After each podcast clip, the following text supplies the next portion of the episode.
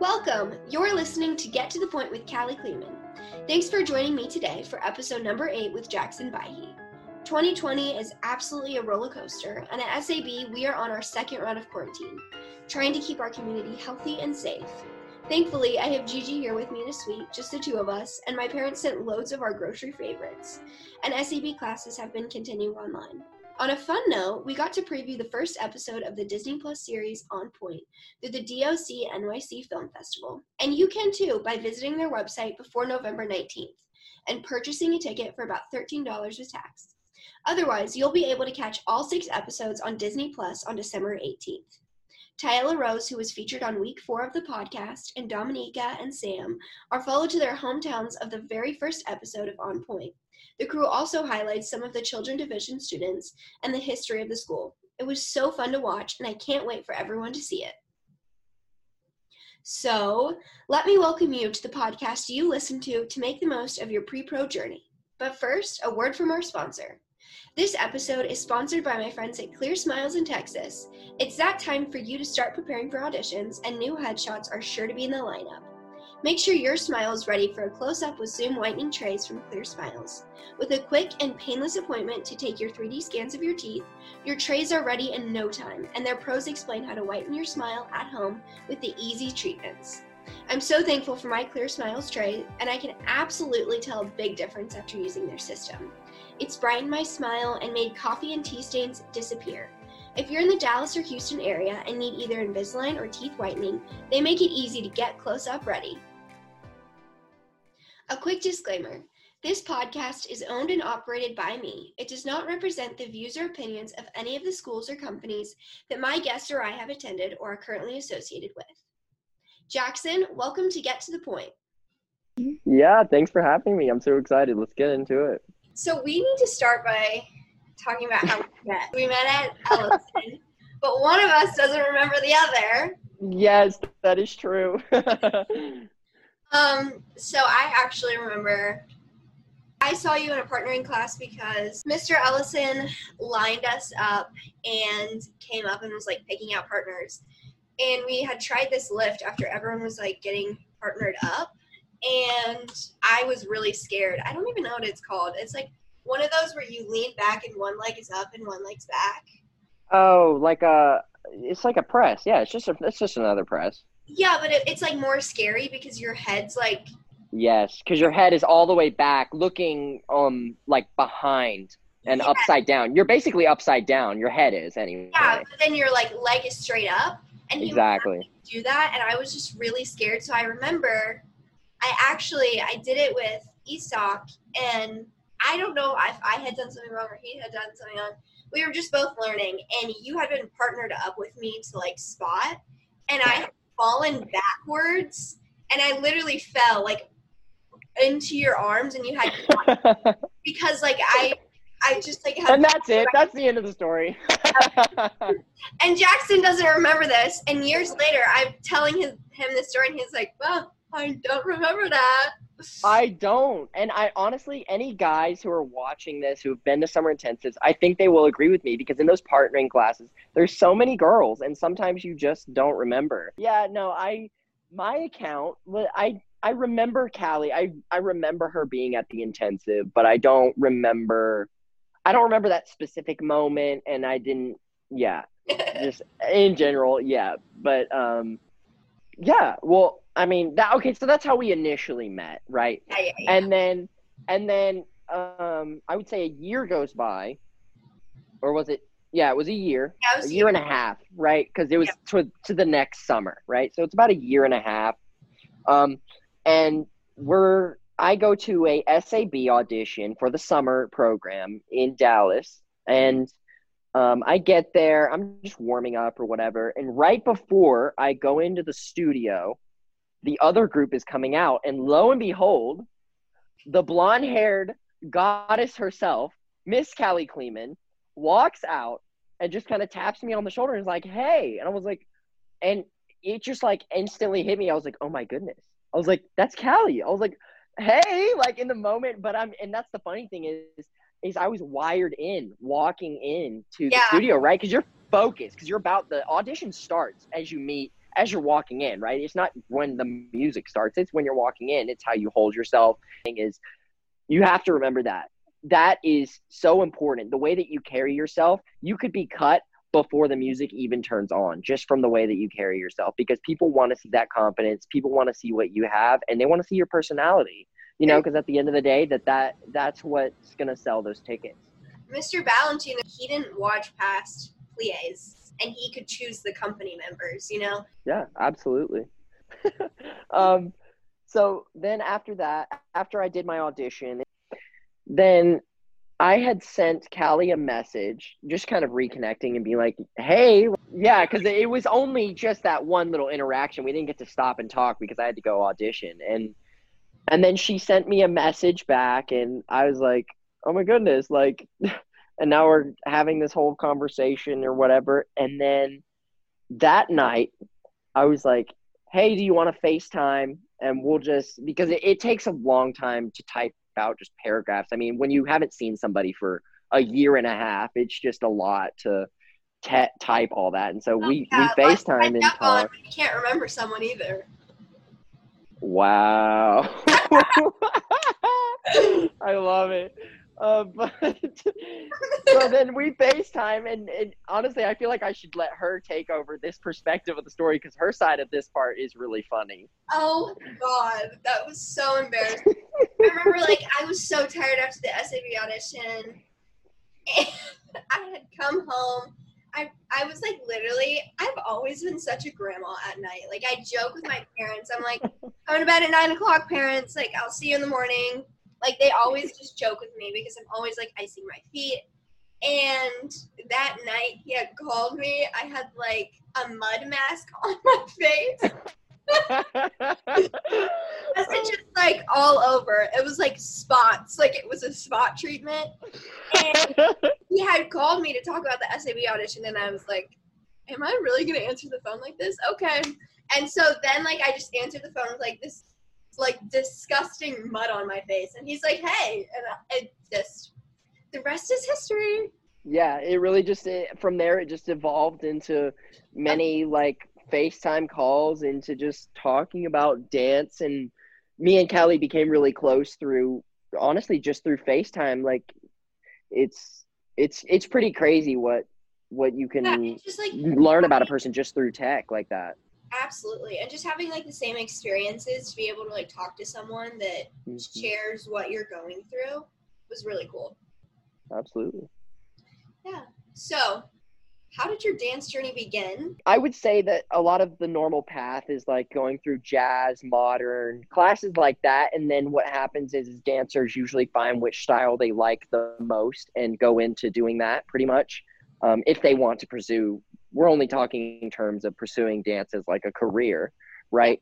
Um, so I was a competition ballroom dancer. I did I specialized in Latin dancing, um, and I got very heavy into competing after a while. And when I was 13, I won my first youth national title. Um, I was in Utah. I remember that, and it was a big moment for my ballroom career. Um, and then ballroom is very heavily political, right? And so I I knew that what it would take to win every year would be to to not only work but to get in with judges. And that's a harsh reality about the dance world sometimes is that it, a lot of it can be just politics is what will what will end up taking the cake for you. Um, and so after i did that um, i did win the same title again when i was 14 and then 15 when i turned 15 and going into that competition season because the the the the last United States like national uh, title is given out at the end of the season, right? And so you work up and you get noticed at all the co- other competitions, and then you eventually get your you get your win at the big one at the end of the year. Well, knowing that the politics were not in my in my favor, I was not winning the same comps that I thought I would. Um, I actually trained um, with ballet. I tried it for the first time. My partner at the girl at the time, her name was um, Ashley, um, and we were training together every day. And she said to me, "Hey, I'm going to take this ballet class. Um, would you like to join me?" I was like, "Sure." Right, and I should preface this by saying that my mother was a ballerina actually. She's thin, she's tall and she she loved ballet but she did not want to live ballet, right? But she knew. She knows everything to this day and sometimes it's an advantage, sometimes it's a it's a curse. Any of those kids out there that have moms that was that were in dance, they know. Those moms when you go out you take you come off stage and your mom's like you could have done that entrechat better. oh my goodness. Some people get flowers, some people get corrections. like that's really how it goes sometimes. But um so I, I I go to the class, right? And I remember I I did that typical I wore shorts, like Nike shorts and like socks, right? Like cuz I didn't know anything. Uh, I go in and we're taking the class and it was the hardest thing that I think I've ever done. Like physically, it was the hardest thing. I, I was out of breath. I was not flexible at the time. Like it just hurt. Everything just hurt so bad. Um, and not to mention that ballroom technique is actually not not just different but opposite of ballet technique. You want your hips open, you don't want them square. You want to move them in circular patterns. You don't like really want to move your hips at all in ballet. Like um, and so after taking that class and trying to do my first double tour and things like that, I was like, holy crap, like this is so difficult. How did I not know this was here? So I kept going to the classes and I just want to say that the studio that I went to, shameless plug for my home studio, Uptown Dance Center, it was um, run by Beth Gullidge Brown. She's a great artistic director. I love working with her, and honestly, she's she had become like a second mom to me. Um, and it was just another like small ballet studio, right? They had a small company, a small professional company. Um, but it was a small studio and they really had, as time went on, I came to fa- find out that they really took me in and really nurtured me um, and just really helped me out, right? So I continued taking classes, and for a short while there, I was doing ballroom and ballet at the same time. And what I found was that my ballroom, like in strength and simplicity, became so much stronger. I think that no matter what you do, that's why football players, that's why so many other people train in ballet, and why they find it as such a big building block is because no matter what, you will build that strength, you will build that technique, and it will make you better at whatever you do. Yeah. Like so- your body will just become honestly, you will go beast mode. Like you'll go ballet mode. I mean, for real. Um well, I mean, and not to mention the fact like I was talking to someone about this earlier. Ballet is just an art form that is absolutely so unattainable, but that's what brings us to the studio every single day because we know we're not going to get there, but it's almost like the in- internal battle of like how close can we get? You know, it's the pursuit. Yeah. We love the chase. We love the chase, and it drives us to come back for more.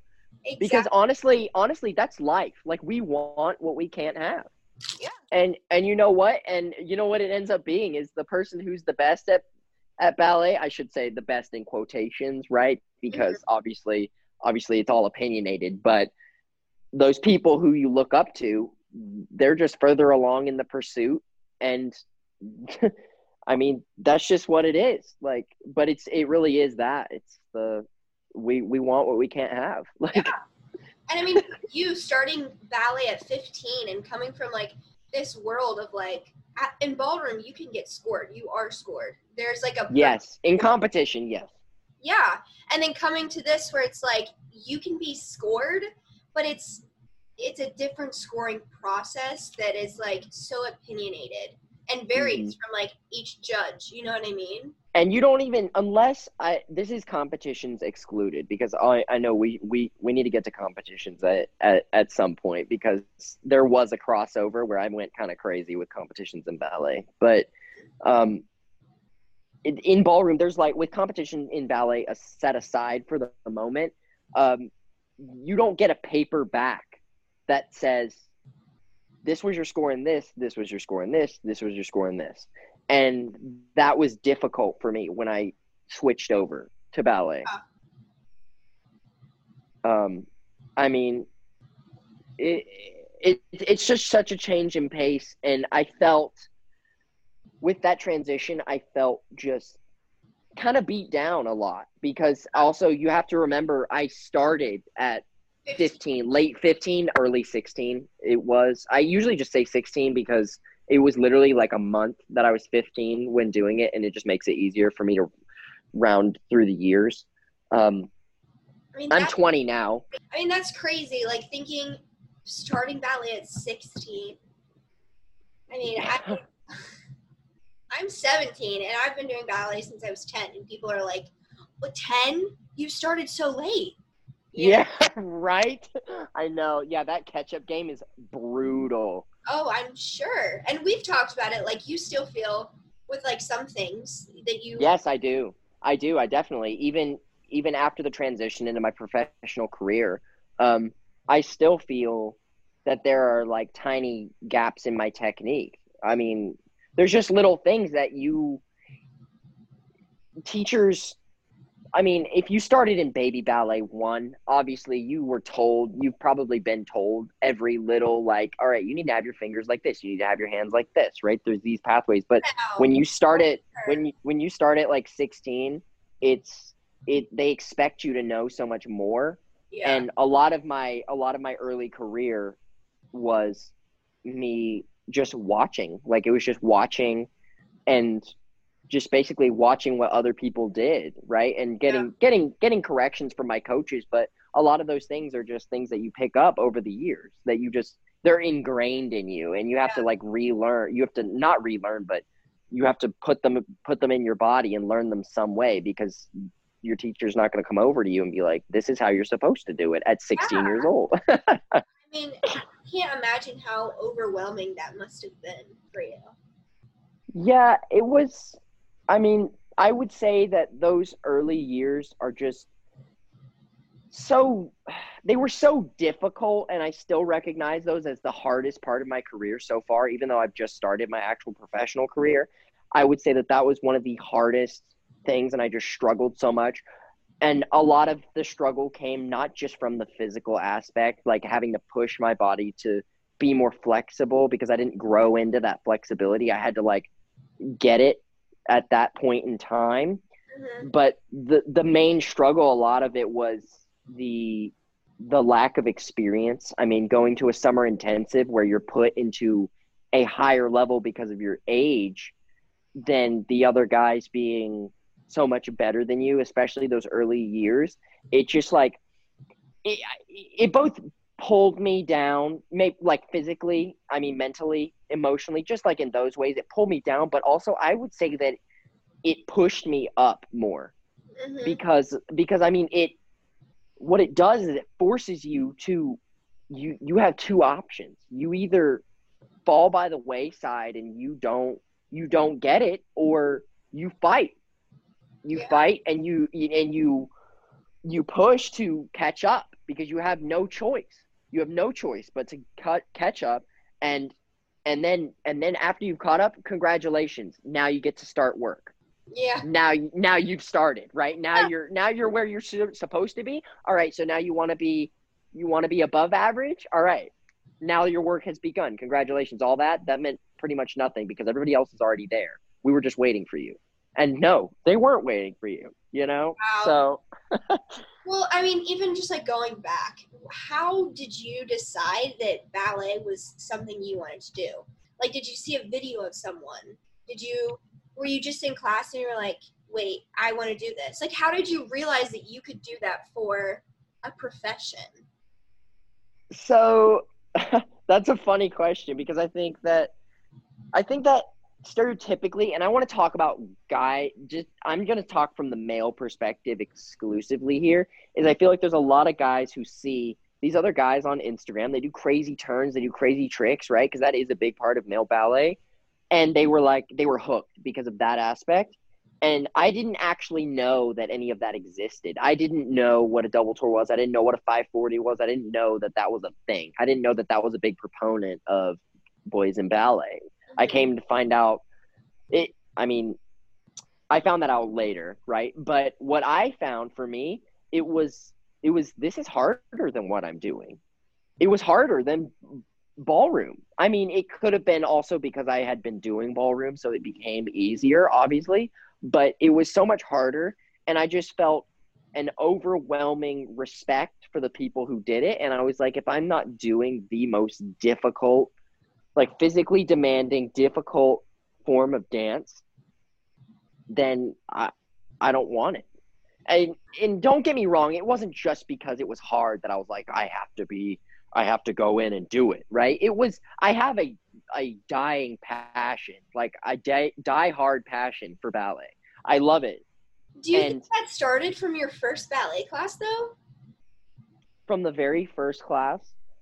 Um, I'm trying to think back because I think Like for you, you just went into it so aggressively and like, here I am, I'm going for it. Like there, I don't think there was a moment that you like ever hesitated or was like, yeah, there I I could probably yeah I would say that there wasn't. I mean, I'm trying to think back to that day, and I mean, that's how I would definitely agree with that because I mean I did go I went I went in full charge like guns a blazing was like all right let's do this thing. And I would say but I would say the flipping point the true ultimate flipping point was when I quit ballroom for ballet because that was a hard very hard decision. And it was it was because I was doing Prix de Lausanne. I was prepping for the Prix de Lausanne 2018 I want to say. Yeah. um, and to be honest, and here's here's funny. Here's And what's funny about that. started like ballet, right? It was literally two years of Okay. ballet, thinking that I was going to go to Prix, right? On two years of ballet, right? And and that was, I mean, looking back now, I'm like, I was insane for thinking that that was going to happen. Which I mean, obviously, as you could probably tell, you could probably infer from how I'm speaking about it that I did not end up going to Prix 2018, but it it made me realize and i think that competitions can be good in that way because i know there is a big debate between competitions and like if they're good bad like how how kids in competitions um feel about it and whatnot. But i think that that would that was what it did for me was it. I was like all right i'm ready to this is it. This is it for me. And you know what? I've never looked back and i don't regret it because i found so much more fulfillment in myself and I feel like this is where this was my true calling. Um, it was also good teachers and good good people who helped guide me and made me realize my potential for ballet. I think that that was a big a big proponent of the competitions and and my training. Um, Did you But, yeah. when you quit ballroom that you could do ballet professionally in a company? Like had I mean, I did. Yes. Yes. Um, because I mean, I had always grown up knowing who Baryshnikov was, as Okay. many people, as many people do. Yes, I did know company life was a thing. I knew you could get paid. Mhm. Um, it was. It, it was it was about making it my life. Here's what I'll tell you: is I didn't know what ABT was. yeah. I didn't know what New York City Ballet was. What's funny about the dynamic that me and Kelly have, and we've had many long discussions about this, is it's funny because I I didn't know who many of these like Skylar Brandt, right? Yeah. As an example, Isabella Boylston. I didn't know who these people were, and I would tell Callie would be like, "Oh, did you see what Isabella did, or what this person, that person did?" And I'd be like, "I don't know who that is," and she would be like, "Are you kidding me?" I'm like, how do you not know these dancers? You need some like people to look up to. But I think it just comes down to the fact that you were just so in it for yourself that your eyes were on the prize and you were just so focused. And I think I was always like, look around, you know what I mean? that's actually so true you know uh, and i'm glad you said that that's that's so true because i never thought about that but yeah it, it wasn't me looking at other people being like i want to be them it's not about being someone else. It's about being yourself and finding who you are as a dancer. Because I think that's a big thing that people miss these days. They look up to those idols and they don't say, I want to dance like them. They go, I want to be them. And you know what? There's only one Isabella. There's only one James. There's only one Skylar. It's not, that's not what it's about. Totally. You know, you need to, you need to dance who you are and you need to find that because i mean yeah. companies look for that they're not looking for the next isabella they're looking for the next you i think the most important thing about going into a year-round audition or auditions in general is to be showcasing your own uniqueness and not hiding that to look to conform to the standards or you know, like the norms of ballet because that's Absolutely. what it's about. It's about finding your own uniqueness and showing that, showing the light from within. You know, I mean, SAB says it all the time. They're not looking for another one. They're looking for like a light and a twinkle in the eye. If you can remember that you are amazing the way you are, then I think you're going to go a lot a lot further. But the other thing is, I think it's like a different perspective of me growing up doing ballet and you like you're kind of already grown at 16 you know what i mean like i feel like as a young kid i was always like oh my gosh like that's svetlana zakharova like i i would go on youtube and i would search all the the, the like the vaganova method exams or i would just be always watching ballet videos on YouTube. And I think that is what like opened my eyes. And I was like, oh my gosh, I don't want to be them, but I want to be like them. I want to be in their positions. You know what I mean? Yeah. so, like, like, the day in the life of a ballet dancer, I was like, oh my gosh, like I. Want you know what I mean?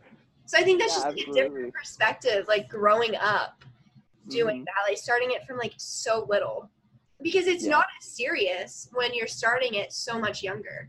Like you went into it at the height of like where it gets ser- really, really, really serious for everyone. Yeah, absolutely, definitely. Um, but and and that's funny that you say that because I the way that you were kind of like my eyes were open from a very young age. I felt like I th- I think that my eyes were very much closed to the ballet world and I was just focused in doing ballet. I wasn't focused in looking at what other people were doing.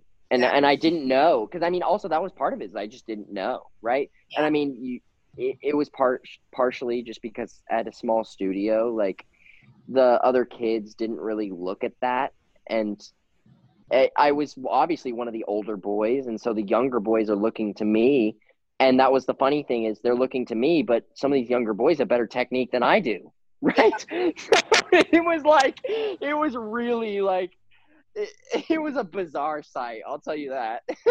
so complicated. Yeah. Well, but so how did you like decide to start auditioning for summer intensives? Where your teachers like, okay, like we think you can start doing this. Like, how did you know about Ellison Ballet or Houston Ballet? Well, you lived in Houston, so. So that's funny because the last question we were just talking about how my eyes were so closed. Well, in the opening of them, obviously ballet Instagram can be very overwhelming. There's a lot of it. There's a lot of trends. There's a lot of there's a lot of pirouette videos. You guys all know. Everyone that's listening, like you guys all know about all the the ballet world on Instagram. Well, I straight up saw dancers like uh, I want to say teenager. Yeah, I'd say teenager. Like that that that 15 through 18 demographic. I saw uh, them and they would tag Ellison. And I saw Ellison and I, I somehow found my way to their page, right? And I did some research and looked at their program. I looked at where it was at, and I looked at the dancers who had been there, the dancers who had come from the program, and I I was hooked. I was like, these people are raw. And you know what? I'll tell you this: Ellison Ballet is one of the most raw programs in the United States of America. They are raw. That's that's honestly the best way I can describe it. Define raw. Like what do you mean by that? Like they it's it's tough. It is very rigorous. The Yes. just like all they go all day and you know what it is it's it, it's a ballet all day you may have like one or two and i'm speaking from the guys um, i just want to preface that as again for my personal schedule i was they call it advanced. There's only two men groups junior and then it was advanced. Um, but it, it's just ballet and i think that if you're looking to go if you want to go the distance in ballet i think that their program is one that you should check out because um, it is very they they put the intense in intensive, and it teaches a lot of respect and a lot of discipline, and it, it's good training, and it was very it was very tough, but I grew so much from that summer, and I will be so grateful to um, Ellison for like the rest of my career for that because I think that they definitely were a key proponent in me getting a job of um, Yeah. last season. Well, I think it's really interesting that you're like you see these people on Instagram and it's like, wow, like that's really hard. And then you're like, you see how hard it is, and you like go. that's I think that's the root that's that's at the root of every single ballet dancer. yeah. Right? Any of any of those and I think that everyone would relate would relate to that is like you see that hard step and you're like you don't go, "Oh man, I could never do that." It's all I'm- right. I'm gonna. I'm I'm going to here do that. I get that. Yeah. Yeah. Exactly. Right? And I mean, if you're not already doing that, I yeah, that's the mentality to have because I guarantee you that kid that can do that one extra turn or do that one extra thing is always attacking those new steps. Exactly. Yeah. Well, going just like going back to Ellison, it was from the perspective on the girls' side. I, uh, I mean, it was very, very rigorous and challenging. I mean, Hani and I talked about this a little bit last week, but we would be on our lunch break, and that would be the first time we had sat down, like the whole entire day.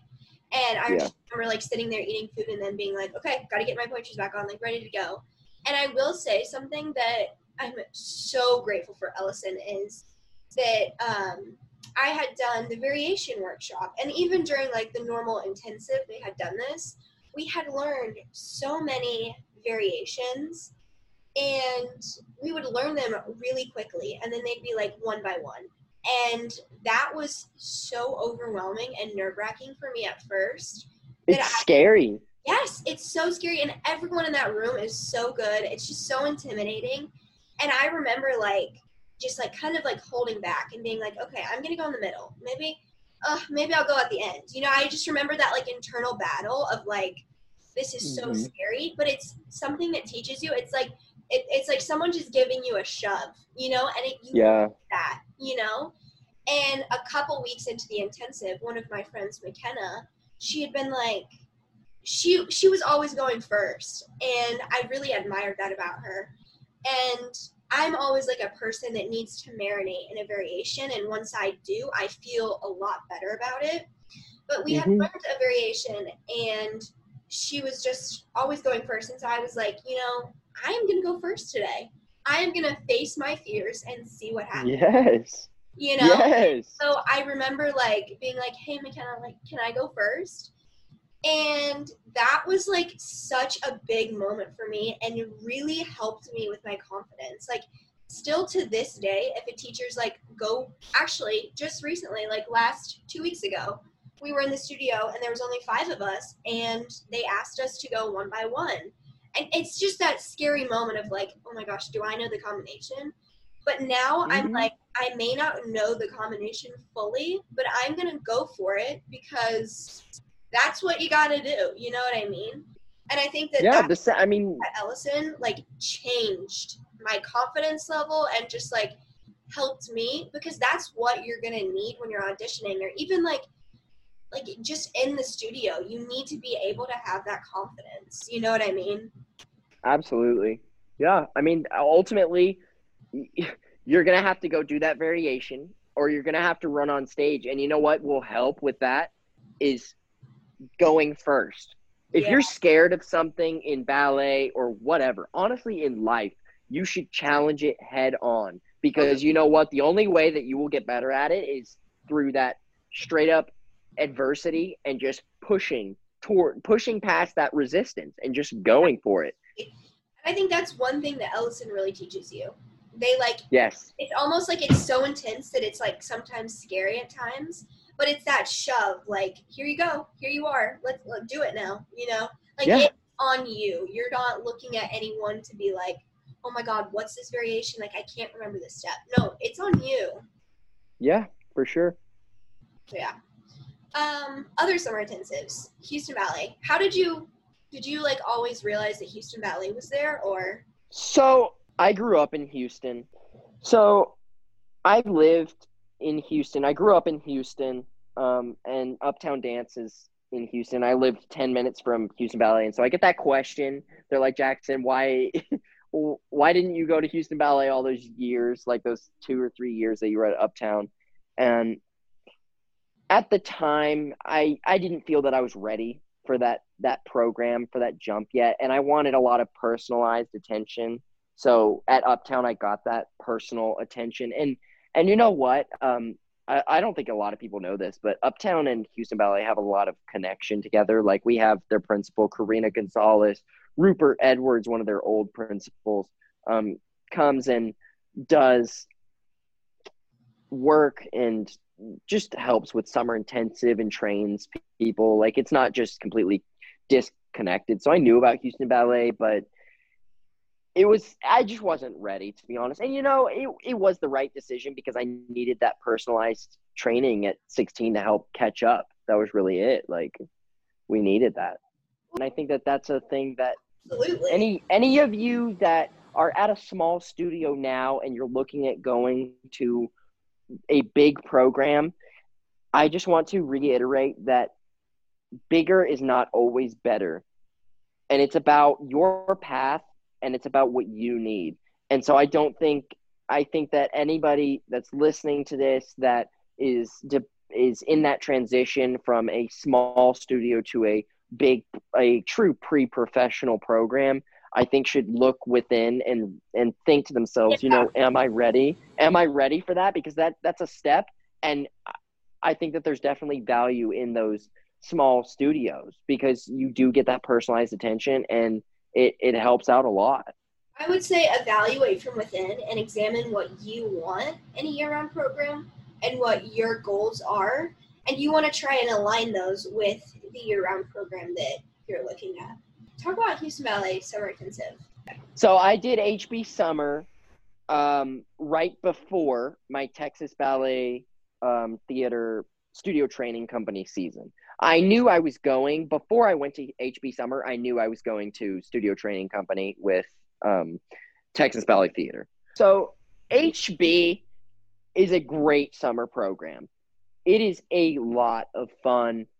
I really thoroughly enjoyed it. I think that HB has is does a great job of having a intense intensive and having it still be fun at the same time.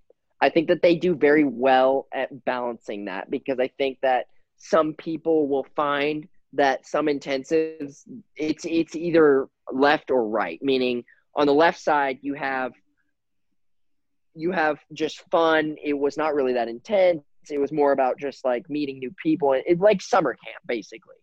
And then on the right being having a really intense intensive, I would say Ellison is a great example of that where I mean obviously you make friends, but it's really really intense. It's about the dancing. People aren't there's not a ton of events. People aren't just going out and like 4th of July events and stuff like that it's it's more about the dancing. It's not really about like having a nice social summer camp or anything like that.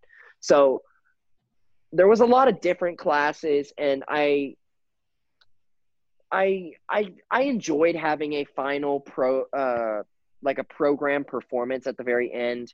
Um and it was I think it was great because we had a like if there was a theater, a small like black box theater in the like first floor of Houston Ballet's facility. And so it, it was good and it gives it gives kids a thorough look at what being in the pre-professional program would be. So HB summer is honestly a it rates very high on my list. HB does a fantastic job of balancing that that social aspect to dance intensity aspect. And I learned a lot and got to work with some some great teachers. I mean, I got to work with Claudio and all those people that I'm sure plenty of people have heard about, right? so, that process of transitioning to Texas Ballet Theater, how did that all happen? Did you decide, like, how did you find out what Texas Ballet Theater was? Did you see an open audition? Tell me about that whole process. So, there was, um, there was a principal dancer at Texas Ballet Theater. His name's Andre Silva, and he would come to Uptown and he would give us master classes and he would do um, he would do pieces for any of our shows and whatnot. And he was really good friends with my artistic director, um, Miss Beth.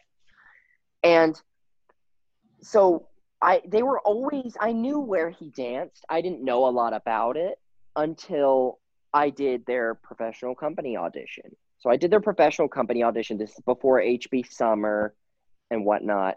And after I got results back, they were like, I'm sorry, like, you can't be in the company, but we are still interested in you and we want you for the studio training company. I ended up saying yes because they expressed um, good interest in me because I was I was looking for a true pre-professional program before it, anyway like that was already coming up next for me I was I felt comfortable and was ready to move on to a bigger program and and ultimately like get in line for making sure that I could secure a good job. You're you're looking for the end game. You're not just joining this program just to get technique, but also you, you usually join so that you can not only put it on your resume but hopefully join the company of the pre-professional program that you yeah. joined. Yeah, I think that's a big thing like going to somewhere that cares about you and likes you a lot. Yes, yes, because I, and you'll get better training, you will feel better, you'll get more out of it. Yes, you need to make sure that those people that are up there are interested in you in the first place and you're not just going because the name, just because they tolerate you. You don't want people who just tolerate you. You want people who like you. Yeah. Because I mean, you're waste I'm sorry, but you're wasting your time if you if you're doing it like that. And you're going to want those the when it comes time for contracts, and whatnot if you're if you're in contention if you're at that level where you're being considered for one you want to know that you're being considered for one you don't want to be that person that's like it, it it's not there right yeah. And i mean i know that can be yeah i mean with anything though like ballet owned but like the process of like getting a job like you can't yeah you can't be like this is mine i'm getting yeah it. no i was yeah absolutely i mean i was just about to be like the the uh, the double edged sword to that. The other side is like you could be asking like, well, I'm only 16. Like, how am I supposed to know that I'd be a favorite? Right? That's not what I'm saying. The point being is like, it, it at the end of the day, it is going to be unknown once you get up there, but it's it's more about the journey in that pre-professional program right? Say things don't work out. Okay that's fine. You have it on your resume but you know what you got was you got good training along the way and you you you had you were in a good mental state you were good in a good emotional state you were in a good physical state because those people cared about you and they expressed interest in you because they liked you. Absolutely. and that that's the key part to it and i think that that's really important to remember as you're looking into a pre-professional program for sure okay so you spent your stc year studio company here at Texas Ballet Theater. And yes, then, under Ben Stevenson, OBE. yes. And then they offered you a company position before COVID or during COVID? This was before. I mean, if you want to get technical, I received my tech my physical contract during COVID, but I had I had verbal uh, commitment um, before COVID, right before, literally, I want to say it was two or three weeks before. Yeah, because I remember you calling me and you'll be like, "You will not believe what just happened," and then like COVID happened, and I was like, you know. Yeah. Oh my gosh, I cannot even tell you. I was so scared. I was like, so does this mean I don't get a contract? Does this mean this, that, and the other? And then I got an email like probably a couple weeks later being like, hey, we haven't forgotten about you. And I was like, oh my God, thank goodness. Right. Like I was still, I was still getting a contract and whatnot. So, but yeah, I got it before COVID. And so I was happy with that. And I mean, that's Yeah. what's up. Like, What's that process been like transitioning from a student to a professional? You have your own now. I You're do. on your own completely. yes, I am. Um, there's subtle differences that I've realized because you know ultimately I feel like I'm still in that transition. I mean, company life is different for for me and for honestly the company members who've been there for the past five plus seasons because I mean this is truly an anomaly. Like we've never had something like this happen to us, and so um, it kind of sucks that my first my first professional season or my first season as a professional has been under the under the wrath of COVID, if you will, right? Yeah. But um, but the biggest I could say the biggest difference that I've seen is that you have to focus on what you need. Um, it's not as much about showing out and being big and being like, all right, like I have to get this job. It's not about making yourself a known entity, right? No, not making yourself, I would say like a favorite, right? Not making yourself a favorite, but but it's about it's about okay, you're part of this big team now and you need to do your job to the best of your ability to help that team. And so part of what that is is I mean, the harsh reality is that in company life, you just don't get corrections as much. I mean, they don't, they expect you. I mean, if you're a professional now, if you're being paid for this, you are expected to have um, better technique, right? And you're expected to work. Um, with that comes higher support. Like now, I have access to PT, um, and I have health benefits and such, right? Which is which is great, but you when you're in the studio that that biggest thing that i've noticed is the the lack of corrections Yeah. you have to you have to work it's it's dependent upon you to to give yourself what you need. And it's dependent on you to uh, keep pushing. Yeah. because you know what? Like i said earlier once i had caught up the work had only begun right? And i got into that next body of work. And then the second that i got my contract i remember looking at it. I i read through it and i held it up and i was just like yeah. i just i did all that work to get this contract and i was so excited. I i i straight up cried the day that i got it. I was so excited. And because it it that piece of paper represented that body of work and that commitment and that sacrifice that i put in to get it. And right when i signed it i remember thinking all right we're at the starting line. It, it started over again. We're here we go again you know because right as you get right, right as you meet a new personal best it's it's time to reach that new personal best the bar is always elevating and that's why that's i think that's part of what keeps the dancers coming back Okay, going back, YGP, how was that whole process for you? I did. That was not the first competition, I should say attempt, because I I auditioned for de Lausanne, and then the second one that I auditioned for was the IBC um, in Jackson, Mississippi. Ironically, I didn't get in.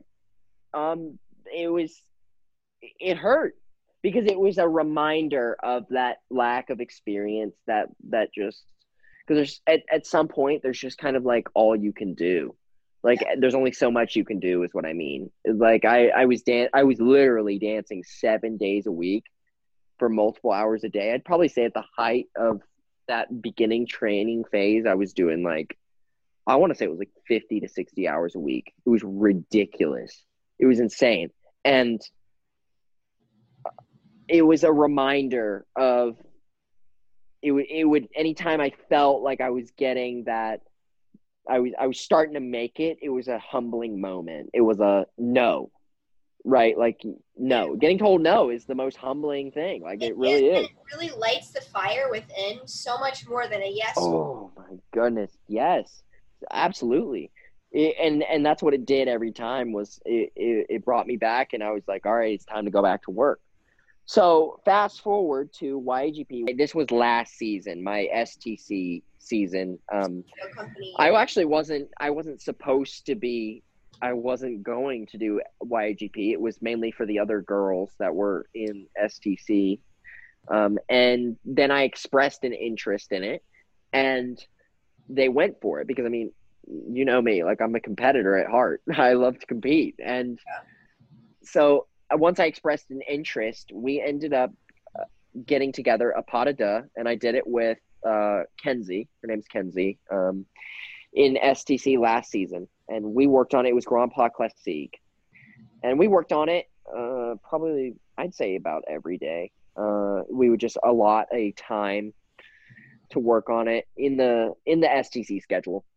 So we end up working on it, and it's going well. YGP comes around, and I felt when I walked in, I felt a a huge a redemption vendetta against myself. It was like a this is my time to show to myself that I could be a competitor and I could get a yes. You know?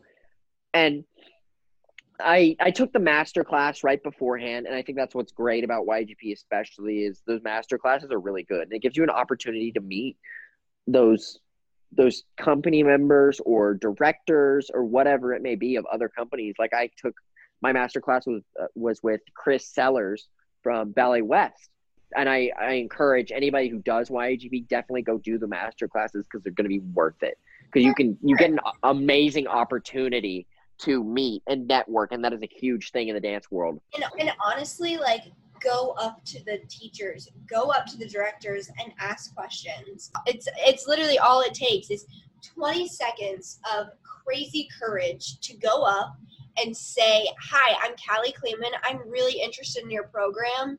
Get on that radar because yes. when you go to that audition, maybe even a year later, they would look at you and be like, "I remember her." in a room full of hundreds and you're oh, the yeah. person that they remember because you went up to them. Uh, going back to the master class, uh, after it was done, uh, I was competing that night. I was I was due to go on. I want to say at like 9:30, 10 p.m. It was some it was something really late because that I mean they always do the pause like last.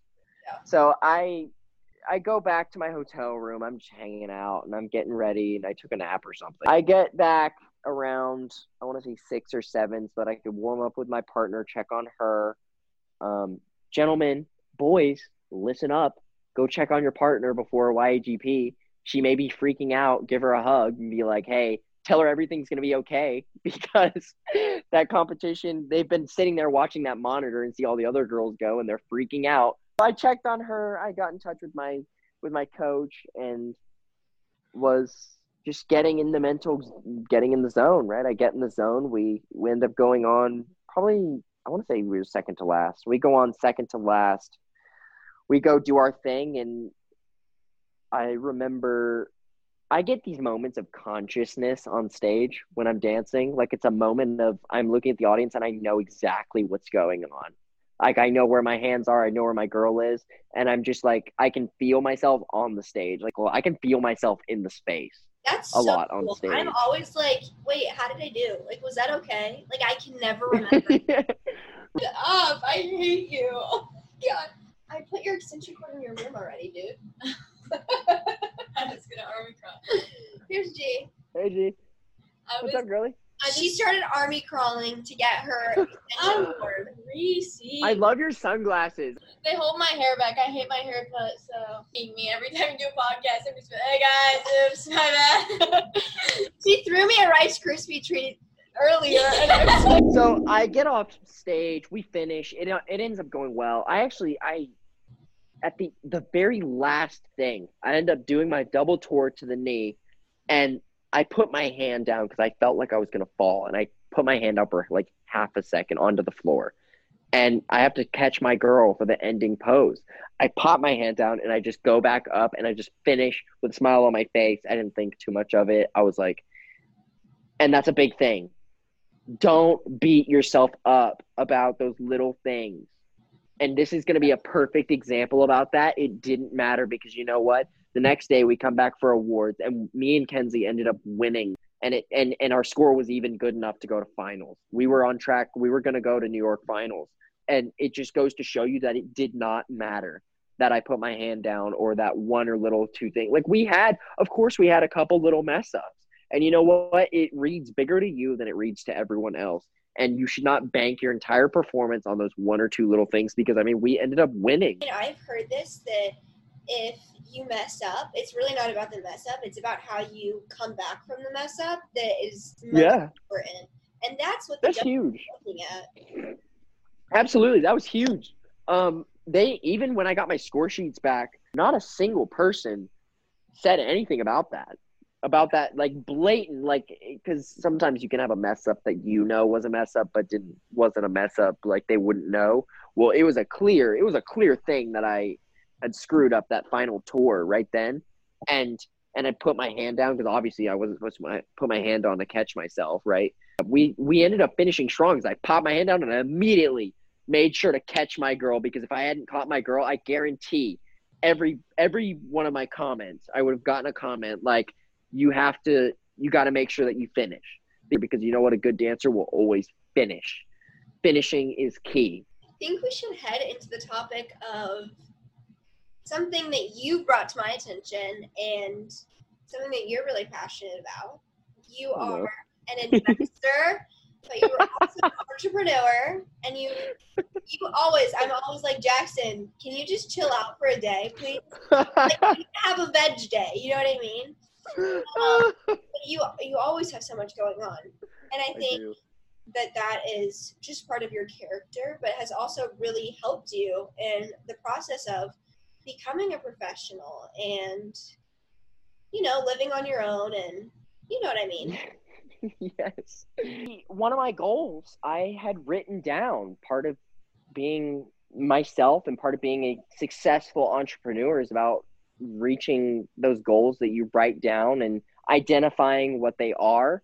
Um, so I've always been into fashion, been in the streetwear and whatnot, and I wanted to start a clothing line. And so I I went to a fabric store. I bought a blank T-shirt and I drew something up on it, and then I, I embroidered it because I, I had taught myself how to embroider and stitch, and so I stitched my design into it, and it's it's the two ghosts, and there's like one wearing sunglasses because I'm really addicted to these cool pair of sunglasses that I have, and I just thought they would be cool on this little ghost, right? So I put them on the ghost. I hold the shirt up, and I was like, "This is awesome," right? And and I was like, you know what? I should make a video about this. I go on TikTok. I have a TikTok account. It's JXXBAYY, shameless plug. Um, go follow it. You will see a lot of hilarious Grinch content and a lot of cringy stuff from me. You're welcome in advance. But I, I got a got I got a lot of good uh, responses from it, and people were like, "Where can I buy this?" And I took that as, "All right, this is it." because originally I thought I have to have a good fan base that I could sell this to. I have to have a consumer to sell this to before I can before I can even make something. And I I took that when I finally made it and put it out there and I got a good response. I took that as a you don't need that. You know what? Make it. Your whole brand is like skipping steps and still getting wherever. Honestly though, that's so funny. Yeah, you're right. Skipping steps for real. I should put that on a shirt or something. Like cuz that that really is has become who I am. Like I have been just skipping all these steps and whatnot. I mean, you don't skip crucial like the, steps, the but you're traditional, like normal steps that people. yes, yeah, absolutely. So I, I I drew it up and I wrote it out and I wrote up a business model and uh, I did some research for the parts. I just filled in the gaps that I didn't know, and I talked to people that I knew knew something about what what I was trying to do, and they helped me and so it's it's in the development stages, but it'll be out soon probably. Yeah. Um, if we don't hit any hit any bumps and whatnot. I mean, it's Um, exciting, but you're also like, I mean, this is one of your endeavors. You are also creating some other things, but you also invest in a lot of stock, you know, and Yes, I do. have many conversations about that. yes, because they get they can get really technical and really mathematical very quick. Here's what I'll tell you. I I love ballet to to the end of the earth and back, and but a common problem that a lot of people will find is that there's not a lot of money to be had on a dancer salary. I should say a beginner dancer salary because once you get up there, there's there's different there's different components to it. There's people who have patrons and whatnot who will have personal patrons, and so there are some principals and whatnot who can get paid a very well, a very good living wage. But but having a financial, having something to keep you on a safe financial path is always good, and I I've always been on the on the philosophy that we should always do more. We should always push for that next thing. It's about innovation. It's about it's about pushing pushing society and pushing culture forward.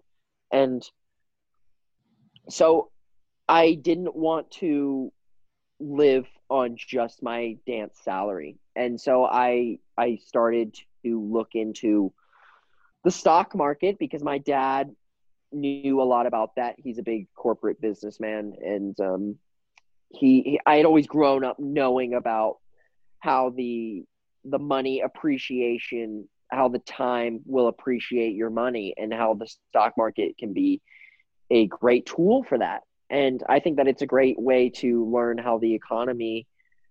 It's a it's a great entry point into how to learn what our U.S. economy is all about, and and it's a good reflection of what the U.S. economy is doing and where it's going and whatnot, and you can you can really just follow it very well that way. And so, I saved up money, and I was smart in the beginning, and I saved up money, and I I did my research, and I knew what I was doing before I put my money into the market and invested. It essentially just invested my money, um, and I I looked for the right time, and apparently, I mean, COVID.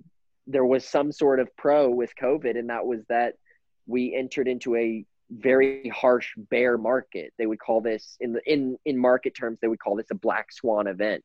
That's what they called COVID was a black swan event. And when the when the economy took a dive, um, and stock and everything became cheap, I put a lot of my money in there. And so in the recovery of the economy and the recovery of all of America and the world, um, those stocks grow in value. And so every share that i have has grown to i'd say double or even triple what i initially had it had it what i bought it for. And so that has been very good for me. And i think that it's always a very good financial play because stocks people say stocks are gambling but if you know what you're doing and you do long-term investing and you look at the statistics of a long-term and you you don't even have to be a genius to invest. It's just you just have to you have to ride the course. You can't there's no way to cheat. You can't you can't look for returns the same day. You have to you have to keep in and you have to stay persistent and you have to persevere through bear markets, meaning markets that are going down. And um it, it has helped me financially and it has helped me just keep on my path and just make sure that I have a, a, backup plan, something to fall on in case in case something goes awry. I mean, COVID, we're in we're in we're in some dire times where there's companies that are closing. People are getting laid off, and it's not about dancing. It's just about sometimes it's just about money. Like we just can't stay open. We're not government funded in America, so it's important to have a backup plan Yeah, and I think that's an important trying to be takeaway. Financially stable is really important, especially right Yeah. now, just like what you're saying. It's and I'm still on my path. I'm nowhere near where I want to be, right? But but I I've started, and I think that that's a big that's a big thing as well. Is just starting whatever it is that you want to do. This is about entrepreneurs. This is about investing. This is about whatever, right? Yeah. If you want to if you want to get into something, the hardest part is to start. Yeah. You don't have to have everything perfect. You don't have to have it all all your ducks in a line. If you want to start something, start it and just go with it. As long as you are in are persistent and you are smart and innovative and you you work at it, then I believe that you will be successful at whatever it is. I mean, Absolutely. it's always a great time to invest. They always say that the best time to invest is 10 years ago and the second best time is now. It's funny. Well, I think that also just stems from you being really interested in, honestly, you being like an entrepreneur since you were a very young kid. Callie knows all the all the little businesses that I've started over the years. Yeah. Oh my goodness. Yeah. A lot of this podcast has been like me asking questions that I already know the answer to, which is really funny. Who do you look up to and watch for inspiration? Oh goodness. That's a good one. First of all, I want to I think that one of the big people that I look up to is his name is Friedemann Vogel. He's a part of Staatsballett Berlin. Um, and I think that a lot of it is not just the way that he dances, but I could really identify with him because he's tall, he's skinny. I mean, for for preface on this as well, I'm six two, almost six three, 160 pounds. So I'm I'm thin and I'm tall, and he's also thin and tall, and it you can't dance thin and tall like a short person. Yeah. That's you you got to dance like you, obviously, but but finding those dancers that you can identify with definitely helps. So I want to say him, and then there's a guy, there's a principal dancer, um, and his name is uh, Carl Coomer, and he's in Texas Ballet Theater with us right now, and I get to work with him. I'm so very fortunate to be able to work with him um, on a daily basis, usually when we're not in COVID, and he's been very amazing to work with, and I really do look up look up to him as well as Andre Andre Silva, who was um, with Texas Ballet Theater as well, and who I've known for honestly the beginning of my ballet career. And then, and so then on the flip side for girls, I really like Isabella Boylston. Obviously, I mean she's she's a beautiful dancer, and I love how she's able to express her personality because I feel like in a sea full of female dancers, I feel like she really does stand out um, amongst all of them. And her and Skylar Brandt, I think that she's great as well. Um, I'm trying to think as well because I, I want to give a shout out cause, because I feel like everybody's going to pick just principals. And I want to shout out as well um, a girl that Callie, you may know actually. You know Melissa Chapsky? Yeah. She was at she's an yeah, she's an Ellison graduate and we've me and her have become pretty close actually as well. We're just talking Yeah. recently about just ballet stuff because she's dealing with an injury right now. But um, early on, I I remember seeing her at Ellison and talking to her just a handful of times, and she had a lot of insightful things to say that have stuck with me through the years. And so I want to shout out her. Um, for the wise words that she gave me early on because she started her career before me. She's older than I am. I think she's older by like two or three years. Um, shout out, Melissa. We love you. Your dream goals. Uh, as far as big goals that I have, I have them written down actually somewhere. Uh, I have my one as far as ballet goes. My biggest goal is probably to be a principal at a what I would call big company, such as Houston Ballet, as ABT, uh, such as maybe going overseas, going to Royal or something like that. That's a huge goal of mine. I would love to be a principal at a big company one day and just hit the big stage. Um, one of my other biggest goals is to go dance at the Mariinsky. I've always seen pictures and I've seen it in movies, and it's just so iconic. And I just really love to go dance on the Mariinsky. Yeah. Uh, I think it's a big. I think it's a big dream, and it's a big. It, and I think I need to work and make it happen. But it's gonna. It's gonna take time. It's gonna take work, and I'm gonna have to put that in. Great goals. I'm shooting. I'm really shooting for the stars here. yeah, you are. If you're not shooting for the stars, I think that honestly, I think that you're wasting a little bit of your time. Like, yeah. I think that it's it's important to have relevant and attainable goals. I think that's very important. But I think that shooting for the stars is always the always the best way to go. And you know what? Even if you miss it, you will have always reached higher than if you had shot for something lower. Well, Jackson, thank you so much for being on Get to the Point this week. Of course, I thoroughly enjoy it. Um, I appreciate everyone that's out there, and I I want to express a um, a big thank you to anybody who has supported me, and I want to um, give a word of encouragement to all of you that are listening with these hard times and with everything that's going on in the world, especially in the ballet world, because it's great. It's greatly affecting us, and I just want to give a word of encouragement to say to push on, because you know what? Hard times don't last, but strong people do. And you know what? Those strong people are going to be the ones that are going to get the contracts, the ones that are going to get the job, and they're going to be the ones that push the ballet world further. So if you're struggling right now, you keep persistent, push through, because at the end of the day, you will make it if you push through and you keep staying true to your path. 100%. I mean, I, I needed that. You know, it's it's hard. it is. It's hard, and I'm in quarantine again, taking class in my dorm room. It's hard oh. to remain persistent and you know continue on the path that you are on. You know. Absolutely. But with that being said, great advice. I just want to thank Jackson for helping us get to the point so you can decide what comes next for you. So please tell your friends and subscribe wherever you get your podcasts. Don't forget to subscribe to the Callie Kleeman YouTube channel for the episode bonus content. You can even request guests or send me ideas. I'm here for you and we're in this together. I'm Callie Kleeman and you've been listening to Get to the Point. See you next week. Bye, guys.